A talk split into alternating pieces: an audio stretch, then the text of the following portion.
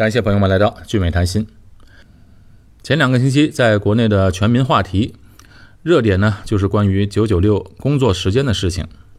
在国外的媒体和国外的华人圈也受到了广泛的关注，吸引了许多人的眼球。基本上呢，呃，外界的各大媒体呢都非常惊讶。以前呢，觉得中国人非常勤奋，但都没想到竟然这么的勤奋。对这样的工作状态啊，也有点觉得不可思议。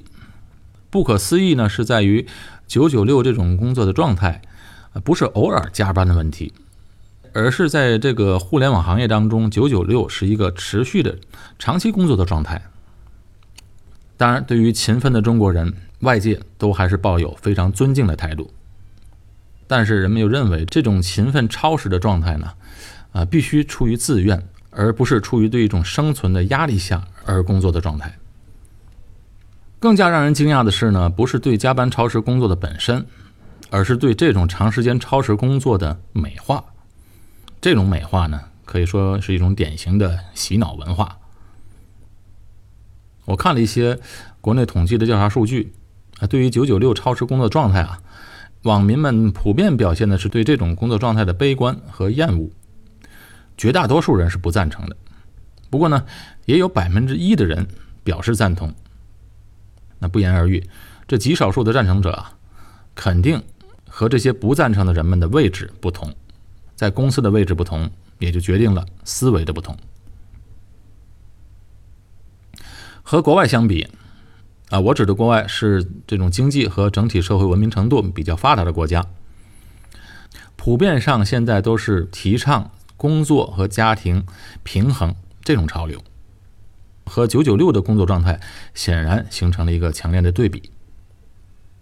现在有的国家啊，已经探讨四天工作日的可能了。哎，不过四天工作日在我看来有点不实际。以前呢，大家都会说啊，这些欧美国家长时间处于产业链的上端，做的都是高附加值的产品和服务。可是我觉得这个国内的互联网行业应该已经是处于全世界领先的地位了，所以以这个理由来说，我们必须要长时间工作，显然有点牵强。亚洲人呢，一直呢都很勤奋，哎，好像这个亚洲人一直都处于忙着生产，欧美人呢一直处在一个消费者的位置。确切的说呢，是东亚人的工作时间最长、最勤奋，哎，比如说韩国和日本。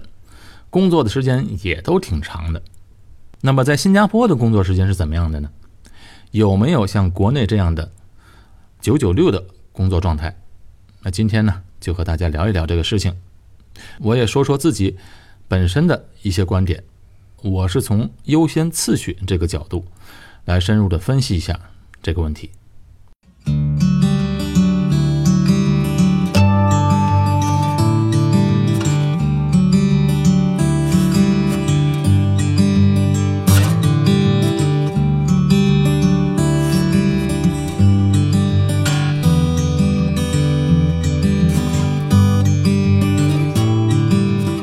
刚才我提到了，有些国家已经在探讨四天的工作日。我们先不谈四天工作日有没有可行性，哎，就说这些国家，欧美国家，他们其实也不是一开始就实行五天工作日的，以前也是存在普遍上的剥削行为。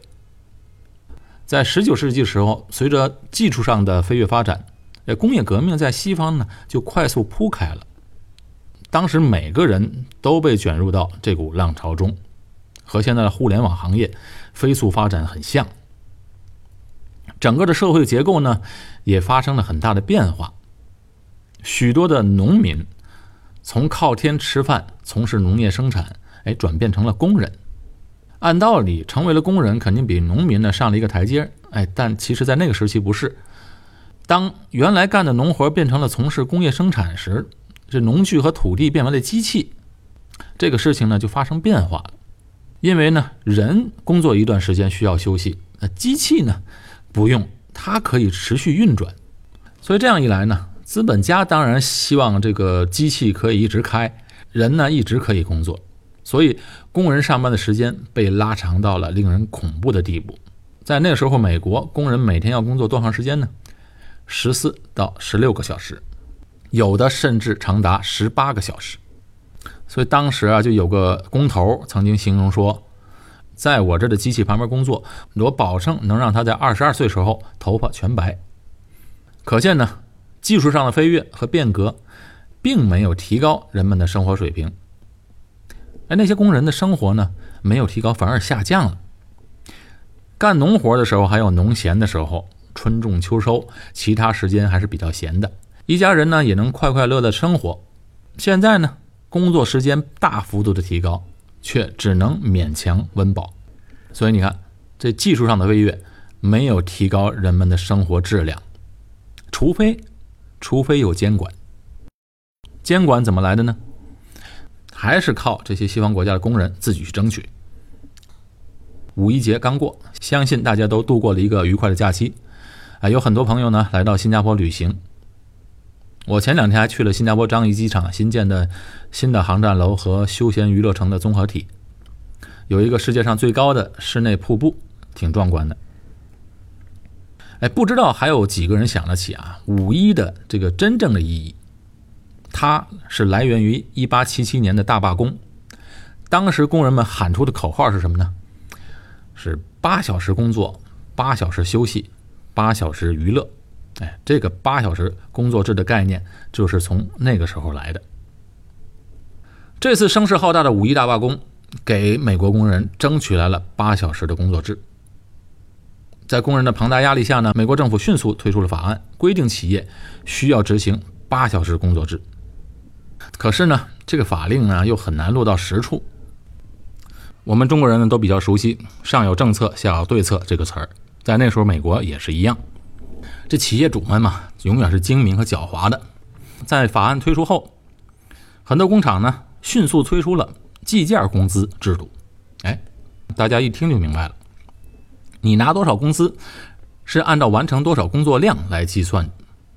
那在这种制度下呢，你可以每天只干八个小时，但代价是拿到的工资根本不够养家，所以大多数工人到最后还是被迫需要加班。直到二十多年后的一九一四年，出现了历史上第一个真正意义上执行八小时工作制的工厂。这家工厂就是福特汽车公司。让人不可理解的是，这福特这个老板呢，不但严格遵守八小时工作制，甚至严令禁止工人们超时工作，以换取加班费。而且呢，这福特呢。还在厂区发表演讲，要求工人们有时间多陪陪老婆孩子，做个称职的丈夫和父亲。他还允诺工人少加班不会影响工资，而且是真的。福特公司给工人的日薪是每天五美元，在当时这个工资是美国其他工厂的两倍，所以别的工厂的工人呢蜂拥而来，想在福特这边找个工作。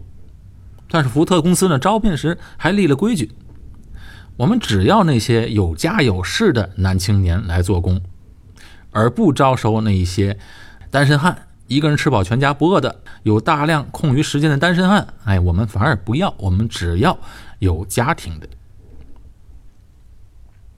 你说福特这个人乖不乖？美国就是这样。美国之所以伟大，就在于这个国家出了许多。伟大的人，伟大的企业家。福特当时啊，走在了所有的企业家甚至政治家们的前头。他明白，只有工人们有钱能够消费，他这个企业家生产的东西，人家才买得起。到现在，你看，整个带动美国国家往前走的力量，除了美国的高科技之外，就是美国人民的消费。消费带动了整个美国社会的发展和经济，也带动了全世界的经济。那你说别的工厂都加班加点，福特他给高工资不让加班，他可以维持吗？当然，福特也很精明，他并不是凭空给高工资，他的做法就有可持续性，因为呢，他在技术手段上有了一些小小的变革，这个变革就是。流水线，福特的公司是第一家引入流水线模式生产的企业。哎，工厂呢，正是在他手中完成了从手工作坊制作到流水线大生产的转型。这种转型降低了成本，而且对工人的要求也发生了变化。因为在流水线上啊，每个工人必须要高度集中精力，不断完成重复的动作，所以这个工作相当累人，而容不得半点马虎。一旦一个环节出错，整个生产线都会出错。所以有什么办法让工人集中精力呢？就是让他们少工作，多休息。福特一方面靠着流水线的方式大幅提高了生产力，让企业有了高利润。工人们又有了高工资，而且不加班；工人们又有了钱，时间又充裕，当然就有时间来消费了。这就实现了一个良性的循环。所以，这个社会有了公平，每个人的生活好了，哎，这个国家自然也就好了。好了，我们聊了工作时间的历史背景，我们再聊现在的情况。新加坡的员工工作时间有多长呢？去年的统计数字为，新加坡员工的平均每周工作时间为四十四点九小时，位居全球工作最努力的国家之一。新加坡在工作方面呢，它也并不轻松，加班现象也挺普遍，但是远远没有九九六这么严重。其实，在十年前啊。新加坡、韩国、日本、香港都是工作时间最长的几个地区和城市。那时候，许多人都是以加班为荣的，普遍觉得加班体现了个人的价值，也体现了对公司的贡献、对事业的追求。通过超时工作，给自己的家庭带来丰厚的回报，为家庭做贡献。但是呢，现在的人们可不这么看了。最新的调查统计。新加坡人目前离职、辞职的原因，排在第一位的就是 work-life balance，也就是说，在工作和生活不能取得平衡的时候，许多新加坡人的工作人士会选择离开，哎，辞职不干了。即便这些公司支付给高工资，所以这十多年来啊，新加坡人们对生活品质的要求也越来越高，越来越多的人。对于不合理的超时工作是不屑一顾的。刚才说了，现在的平均每周工作时间，新加坡人是四十四点九小时，而在二零一零年的时候呢，新加坡人平均每周工作时间是四十六点三小时，也就是说，现在比十年前的平均工作时间每周减少了整整两个小时。这人的集中精神的时间啊，是短暂的。人在高效的状态下，持续时间都非常短的。从上中学的时候，我就听我一个老师讲过，哎，一个学生一节课集中精神的时间最多超不过十五分钟。所以，我那位中学老师啊，每次呢，他还真就讲十五分钟的课，哎，然后就不讲了，然后呢，就让我们自由的聊天儿哎，有时呢讨论讨论这个作业。可是到最后呢，哎，每个人的成绩也并不差。啊，我现在就特别怀念那位老师的教学方法。当然，这位老师呢也早就不在国内了，后来移民美国了。学生上课如此，在工厂工作也是一个道理。比如说，在福特工厂流水线上的工人，你让他超时工作，反而容易出事故，造成危险。当然，现在这种简单重复的工作，很多呢都让机器人取代了。所以人呢，不必要做这么繁重的工作。现在的工作，这对于体力上的要求肯定减少了很多。不过，有的公司的老板啊，他把这工作当成了信仰，把工作当成了信仰的大多数也都是老板或者股东。他自己本身就是个工作狂，所以呢，他觉得公司的其他人也应该像他一样，所以他不下班。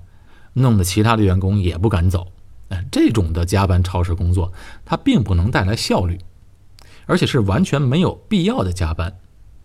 我们只能说，这种加班是伪加班。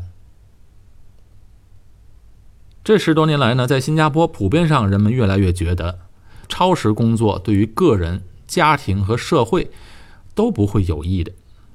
而且呢，这新加坡的政府也意识到，靠超时勤奋工作，并不会使国家和社会走向成熟和谐。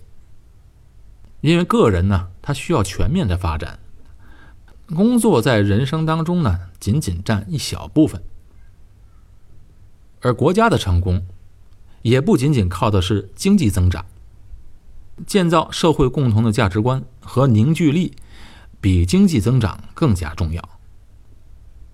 所以，这新加坡领导人呢，十多年前、二十年前就开始思考，如何将新加坡打造成不仅仅是经济发达，而且还要成为人人能够容纳彼此、互相信任、重视家庭和社区和谐共处的优雅社会。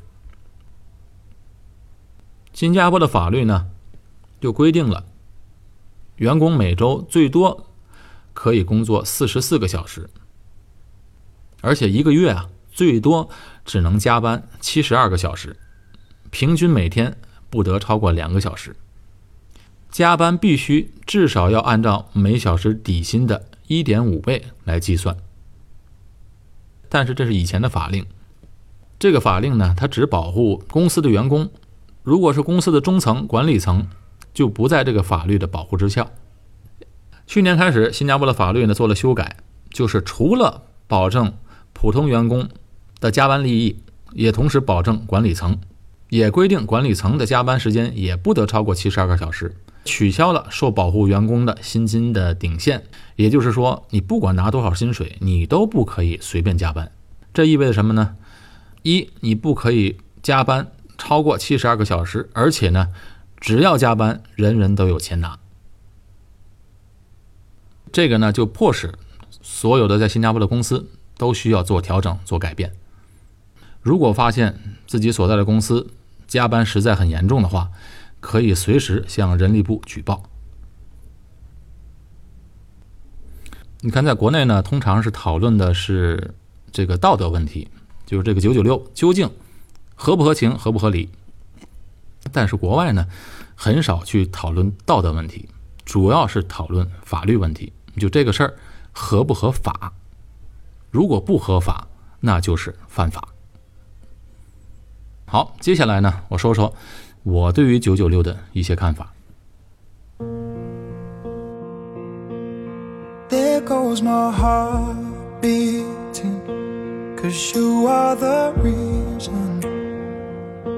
I'm losing my sleep. Please come back now. There goes my mind erasing, and you are the reason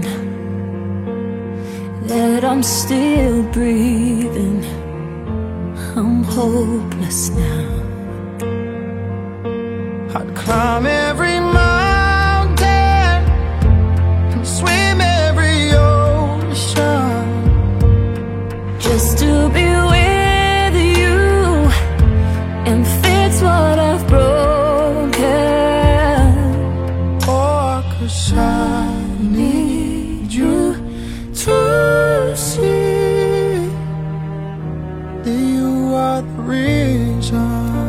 九九六，我的看法是呢，我并不反对九九六。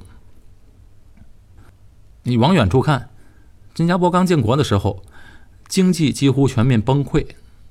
那时候只要有个工作做，能够有口饭吃，别说什么九九六，干什么都行。当然，现在的时代不一样了，但我还是鼓励年轻人应该努力的、尽全力的去追求更好的生活。以在学学生来讲，许多人对这个国外的学生有个误解，以为在新加坡或者美国的学生呢都很轻松。哎，其实不然，在新加坡的学生和美国的这些高中生们，他们并不轻松，都是为了考学而投入大量的精力。时间去苦读的，也经常到十一二点睡不着觉。要想达到目标啊，没有付出那肯定是不行的。不过，在有目标的同时呢，也要想一下自己的优先次序是什么，用优先次序来衡量自己要做什么。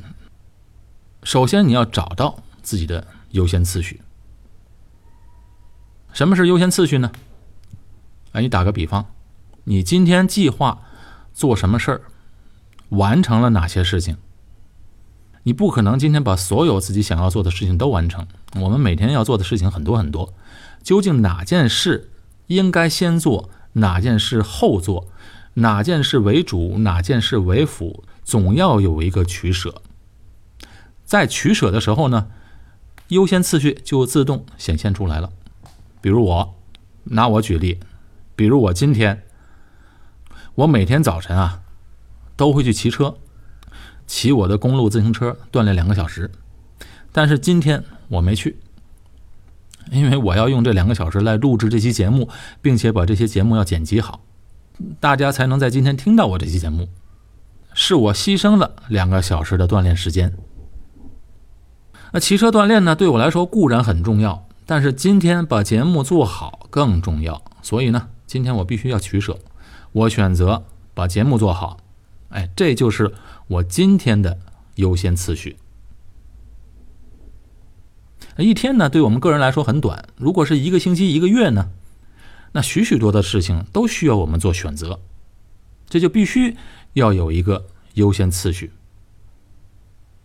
如果是一个季度、两个季度、一年的时间呢？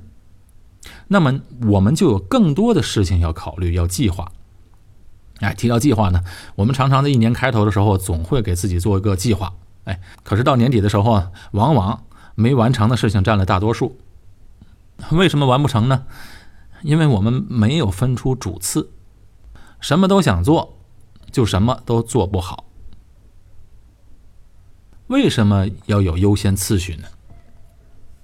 说到根本呢？是因为我们的生命有限，一年三百六十五天，我们就算活到八十岁，才只有三万天。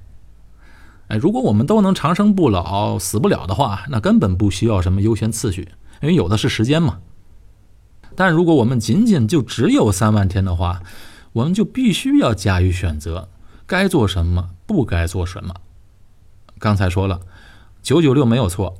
如果一个年轻有梦想的人，为什么不要全力以赴呢？如果能建立起来一个有影响力的事业，对他人也有益的话，那么十二、十二七都不为过。因为没有什么事业是靠朝九晚五就能够做起来的。哎，可能有人会说，那我不是在创业啊，我只是打工的，那究竟九九六对不对啊？这个就要自己去判断了。判断的依据呢有两点：第一，要去想想，究竟这个工作是不是你真心喜欢的，它是不是有价值，值得去全力以赴；第二，要看这个企业这个老板能不能让你实现个人的全面发展，还是他仅仅是利用你的能力和时间而已。我以前啊参加过一个讲座。在这个讲座上呢，就提到时间的有限，我就看过一个视频，啊，来描述时间呢，就特别震撼。我相信很多听众也都看过，哎，就是在一张 A4 纸上，横列排三十个格，竖呢排三十个格，这样在一张 A4 纸上就有九百个格子，每个格子代表为一个月，也就是一共有九百个月，九百个月。刚好是七十五年，那国内的人均寿命大概是七十五岁，那新加坡人的人均寿命大概是在八十三、八十四岁，那就得打一个横三十二、竖三十二的格子。在那个视频里啊，他用颜色盖住代表已经走完的岁月。那我自己按照八十多岁来算的话，有一半的格子都涂满颜色了。所以我当时看到这个视频是非常非常的震撼，因为从来没有在这个旁观者的角度来俯瞰自己的时间。所以，既然时间非常有限，那我们就更需要优先次序了。刚才提到九九六，年轻的时候当然可以打拼，当然可以付出，当然可以全力以赴，但是当有了家庭之后呢？甚至有了小孩之后呢，哎，这时候我们的优先次序就需要发生变化，一定要变了。因为这个时候所做的一切的选择就不能再以个人为单位了，而是要以家庭为单位。家人是需要陪伴的。如果还要像以前那样的方式去工作，把工作摆在第一位的话，而且还以为所做的一切都是为了家庭的话，那将来一定会后悔的。这道理也非常浅显，因为我们都是在用有限的时间去换金钱。而金钱呢，却买不来时间，而且自己付出呢，不光是自己的时间啊，还要加上家人的时间。你想想看，这一个小孩啊，需要大人陪着玩的日子啊，就那么短短的几年。在那张 A 四纸上涂颜色，代表陪伴孩子的时间啊，占据整张 A 四纸里面的空间非常非常少。错过了就没了，一瞬即逝。可这几年呢，对于孩子来说呢，又非常非常的重要和关键。现在在整个的社会，问题的少年、青少年的犯罪，甚至成人的犯罪的等等社会问题，忧郁症等等都非常严重。究其根源。其实都是在小的时候缺少父母的陪伴，缺少父母的爱，而且这些孩子很大的比例都是在单亲家庭里长大的。这个问题呢，它不管在美国、中国都是一样存在，在新加坡也是，在全世界都是如此。但是在美国和新加坡呢，相对来讲，人们还是非常重视家庭的，家庭观念相对来讲还是比较强的。前两天看到网上说，有的公司发布一些内部的材料，说要淘汰掉一些那些不能全心投入到工作中、经常往家跑的员工，把他们归类为低性价比的员工。啊，这个真的是非常痛心了。这个绝对是一种侮辱，不能接受的。连一百多年前的福特先生。都要求工人们有时间多陪陪老婆孩子，做个称职的丈夫和父亲。你怎么和人家比？一个企业家，他经营的不光是企业，他还需要承担社会责任的。所以说，福特真的是一个伟大的人。福特呢是个美国人，我们就不拿他来比呢。我们说中国人，中国的传统的价值观。弘扬传统文化，我们经常讲弘扬中国传统文化。什么是传统文化？传统文化它不是写写毛笔字啊，背背古诗，讲一些《黄帝内经》就是弘扬传统文化。中国的传统文化，我们有的时候讲的太大了，太虚了。其实中华传统文化的根本就是重视家庭关系，就这么简单。这是儒家宗旨的核心。孔子啊，就把最基本的人伦关系分为五种，分别是君臣之忠、父子之敬、夫妻之爱、兄弟之悌、朋友之信。你看，五条当中有三条都在讲家庭的观念。国家是什么呢？有家才有国，国家就是由无数个家庭组成的。儒家思想呢，它不是抽象的，而是要具体做出来的。所以要想要弘扬中华传统文化，很简单，只要早点下班后回家陪孩子、陪老人，少去没用的地方，少做没用的事儿，这就是在一定程度上继承了中华的传统文化。可惜呢，这一点外国人啊做的比中国人好，而且好很多。我忘了我在哪一期节目中讲到过，就是说现在孩子时间都不够，其实应该减少点这个学学古诗啊，呃背背古词啊，可以减少，要多用点有限的时间去学习科学。有人在评论中就说了：“那你不让孩子们学古诗古词，那我们的中华文化谁来继承啊？”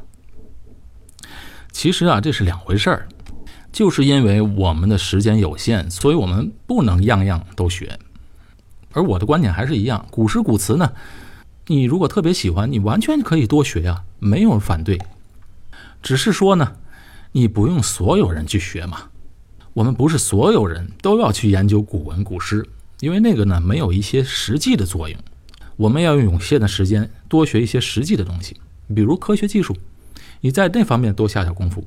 古文古诗，它只是传统文化的一个方面，让有兴趣的人去学去做就够了。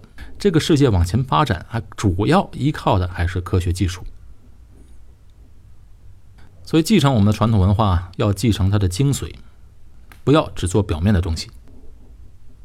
国内的人啊，我觉得继承中华文化的人，继承中华传统文化的人，做的最好的就是福建人。因为福建人的家庭家族的观念特别强，他们的凝聚力也特别强。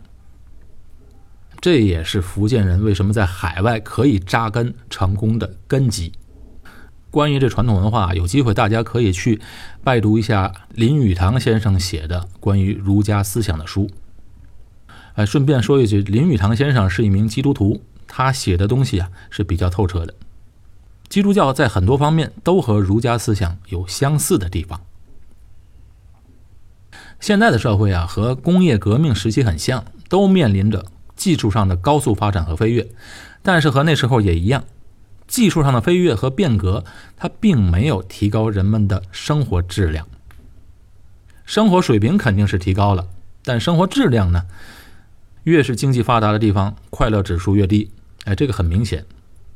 所以经常听一些老人说：“哎呀，我们以前啊，虽然生活日子过得苦，但是我们那时候过得多开心呢。”确实是这样。现在的人们是越来越不快乐，尤其是。我和国内的朋友聊天时，发现现在的很多人们实际上都处在焦虑当中。这个呢，这是整个的这个社会造成的。所以，作为个人，一定要想想自己的优先次序是什么。哎，我还没有提到健康的问题啊。刚才我们说的三万天呢，那不是每个人都能幸运活到三万天的。